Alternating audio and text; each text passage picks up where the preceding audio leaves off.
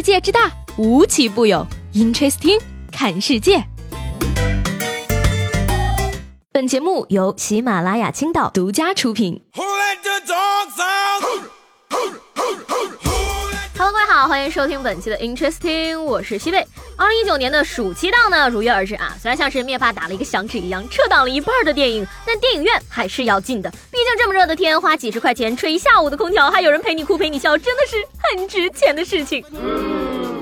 不过呢，电影院待久了也免不了踩雷，很多上映前吹爆全网的片子呢，看完之后，甭管是心里还是脑门子上，都起了一长串的问号。这拍了个什么玩意儿啊？今天我要说的呢，就是让我在电影院里尴尬了整整一百四十七分钟的《银河补习班》。其实说实话呢，我对这部片子呢还是有过那么一点期待的。毕竟宣传的时候，人家打着的是批判应试教育的现实主义题材旗号，而且呢还是这个父子温情与梦想励志的治愈风格，不禁呢也是让人想起了春节档的《飞驰人生》，笑点与泪点齐飞，没人按头也要自己埋到锅里猛灌鸡汤的那种。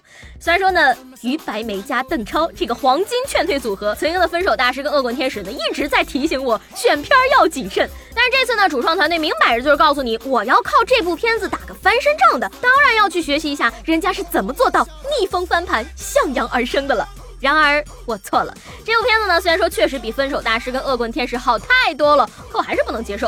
据说呢，有些烂片呢是一眼就能看穿的，你愿意进电影院呢，纯粹是找乐子，因为会吐槽的很开心。而《银河补习班》呢，则属于看得出来主创非常用心、非常努力，想要把它拍好，但最后还是认认真真的拍了一部让人尴尬的片子。接下来的内容呢，有点涉及剧透了。如果说你对这部电影还有兴趣的话，那你最好去看完了再来骂我。这部电影呢，一上来就开始给我看航天梦，吴京一出来呢，好像就给这个电影定下了一种刘培强拯救地球的基调。然后呢，宇宙飞船就上天了，哎呦我的天哪，气势太恢宏了好吗？你还没有反应过来发生了什么的时候，不好，飞船出故障了。然后呢，两位演员毫无感情的口播科学知识告诉你出大事儿了。就在你还没有弄明白出了什么事儿的时候呢，镜头一转，男主又开始回忆起了童年，走起了怀旧路线。所以说呢，这个故事真正的主线呢是邓超饰演的爸爸马浩文呢跟缺根弦的儿子马飞的故事。中心话题呢也是主打电影之前宣传的点啊，教育这个问题。儿子马飞呢从小就被老师骂是缺根弦，但是呢他这个亲爸呢却是给全市造大桥的设计师，甚至呢还是亚运会的火炬手。而让人唏嘘的是呢，这位火炬手正抱着儿子看大桥骄傲的时候呢，桥塌了。于是呢，这位爱儿子的好爸爸呢，据说是为了单位背锅坐牢了。那儿子呢，就顺理成章的跟着妈妈过了。老师和家长呢，都觉得他脑子有问题，打压他的个性和爱好。而在一九九七年香港回归那年呢，正好也是爸爸出狱的日子，而且也是儿子要被开除的日子。不管这个孩子他爸他妈跟继父呢，怎么向老师求情呢？这个学校的主任坚持要开除他，最后呢，还提了个条件，如果说呢，孩子能考进班级前十的话，就不用被开除了。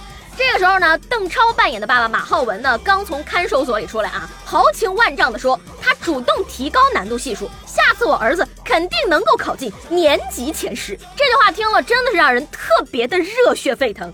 接下来呢，就让我们来看一看这位爸爸到底是怎么给孩子提高学习成绩的。首先呢，是狂灌鸡汤语录，你只要一直想，一直想，就可以做成这个世界上所有的事情。人生就像射箭，梦想就像靶子，如果连箭靶子也找不到的话，你每天拉弓又有什么意义呢？这两句话呀，可以说是在这部片子里面反反复复的出现，恨不得全场观众都能背下来了。这个儿子呢，甚至还模仿鲁迅啊，把“一直想”三个字儿刻在了自己房间的墙上。除此之外呢，爸爸还把儿子的课外读物啊、什么课外作业啊、什么辅导书啊，全都扔掉了，只要求自己的儿子读透教材。这些课本一共才十一厘米，你每天吃透零点一米的内容，其实并不难，对吧？哎呀，我们先不说这个初中的数理化知识啊，不通过习题训练是否能够真的掌握？这种光刻教材的学习方法，是不是也有种死记硬背的嫌疑呢？就这样的儿子认认真真的啃了俩月的课本啊，躺在床上一边哼着小曲儿一边看，也没见他拿笔这个圈圈画画什么的。期中考试一测呢，果然从倒数第一前进到了倒数第五。其实也还行了，算是合情合理的结果。儿子有进步呢，爸爸就更来劲了啊！你说这个早上赶着送儿子去上学，非得中途停下来，说要带儿子看一看花花草草，草色遥看近却无。你看这地上的草，是不是就跟这句诗说的一样呢？身为工程师的爸爸呢，文艺气息泛滥，告诉自己的儿子要用心感受生活，用真情去写文章，自然教育感悟人生。行吧，你说你看完花看完草，感悟完人生了，是不是该去上学了呢？然而这出戏唱完呢，爸爸仍然没有想着赶紧带儿子去上学。不顾上学要迟到的危险呢，居然自己躲起来，开始跟儿子玩捉迷藏。是的，捉迷藏，就是这么迷的一个操作。结果呢，两个人也是意料之中的，在公园里遇上了小混混，爸爸被打了，儿子迟到了，又被教导主任骂了一顿。如果说刚才这些都可以把他们算作为情感铺垫的话，更让人匪夷所思的是，马上就要期末考了呀，爸爸居然跑到学校要求请假半个月，理由是呢要带儿子去海南看航天展，学校不同意呢，爸爸就带着儿子逃学了。你说这个刚才吧，死乞白咧不想让你儿子被退学的是你，现在主动带着你儿子要逃上半个月学的也是你，你到底是怎么想嘛？就这样呢，两个人一路戏耍玩乐，甚至还碰上了百年一遇的洪灾，命悬一线，咣的一下，他们就亲历九八年洪水了。于是呢，这个片子急转直下，变成了灾难片的画风。就在这种危急的时候呢，爸爸还不忘给儿子灌鸡汤。他哭着在暴雨中拿着大喇叭冲儿子喊：“儿子，想办法！你只要一直想，就能想出办法来的。”果然呢，这个儿子最后划着水出来了。最后的结果呢，就是在期末考试当天呢，学校即将关门之前，冲进了考场。其实故事进行到这儿呢，不用我说，你们都能想到接下来会发生什么，直接锁定烂片的一条路嘛。在经历了大半个月的旅游之后呢，儿子不仅顺利的参加了考试，而且还成功的从班级倒数第五直接跳到了年级前十。主角诺言就这么兑现了。对此呢，我这个智商呢，只能有一种解释：你儿子本来就是个天才，洪水进了脑子，打通了智商的任督二脉。不过这好像是个武侠片的。在你以为到这儿全片就结束了，皆大欢喜的时候呢，不好意思，你还是太天真了。这部片子叫什么？银河补习班呀！补习班说完了，当然要开始说银河了。说起来呢，这个爸爸当年因为工程设计的问题入狱呢，受了不少苦不说，更是名誉扫地，成了这个当地的过街老鼠。而很多年之后呢，他才知道这一切啊，其实都是被人陷害，于是呢，就想向法院提起申诉，请求翻案。而那个时候呢，儿子已经成功的成为了一名宇航员，即将执行这个升天任务。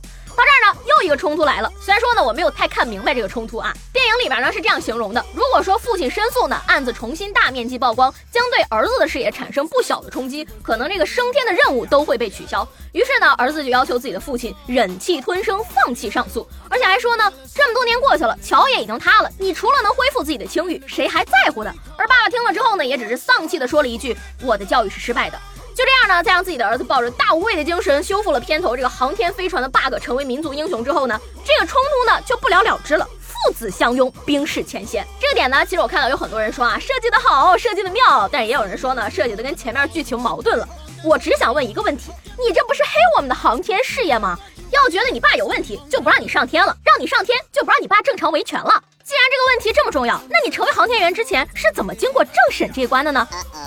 除此之外呢，电影里面还有非常多逻辑不通的槽点。你比如说呢，开篇这个邓超饰演的爸爸要当亚运火炬手，都快到他接棒了，他还没有到位，只有一个小徒弟去把他拽出来，才没有耽误大事儿。你说咱们国家做这种活动是不是准备的最严密周全了？怎么可能临时去找人呢？提前一个小时火炬手没到位，就要赶紧想办法了，怎么可能这么儿戏呢？再说了，这个邓超演的爸爸赚钱的能力也是忽高忽低哈。刚出狱的时候呢，虽然受尽白眼，但是凭借自己的知识渊博，十分钟就能在包工头那儿挣上八百块钱。朋友们，这可是一九九七年的八百块呀！那年个税起征点就是八百块呀！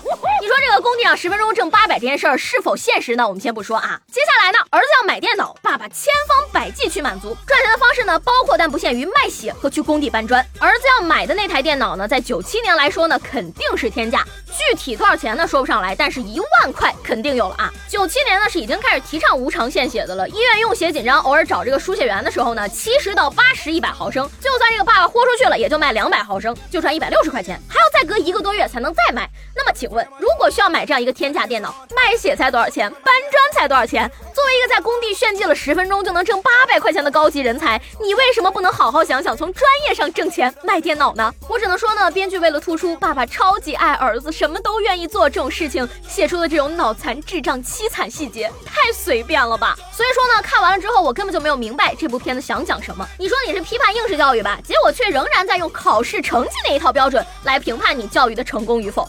你说你肯定素质教育吧，结果你培养出来的儿子却为了自己的事情让爸爸忍气吞声，这不是打了素质教育的脸吗？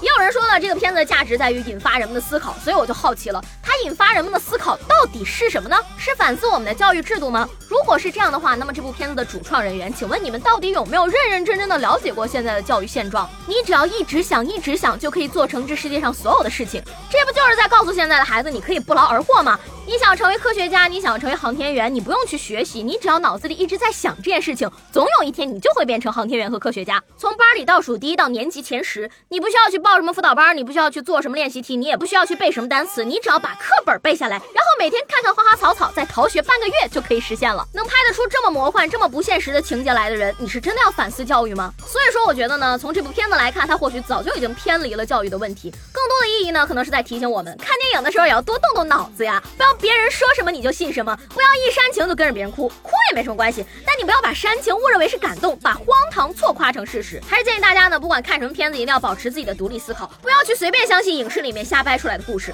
而且呢，说起来，今年呢已经看到好多时长超过两个半小时的国产片了。在这儿也是由衷的想要劝劝各位导演，大家能不能克制一下自己特别充沛的表达欲，左一剪子右一剪子，控制在两个小时以内。万一拍烂了呢？我们这种观众还能少受点煎熬。超过两个小时呢，挑战的真的已经是人的生理极限了。你说本来呢就不容易坐得住看着质量不怎么样的电影就更累了。毕竟不是所有的片子都是复联四何况复联四的时长也很想让人吐槽好吗？好了那今天的 interesting 就到这儿了我是西贝下期节目见了拜拜。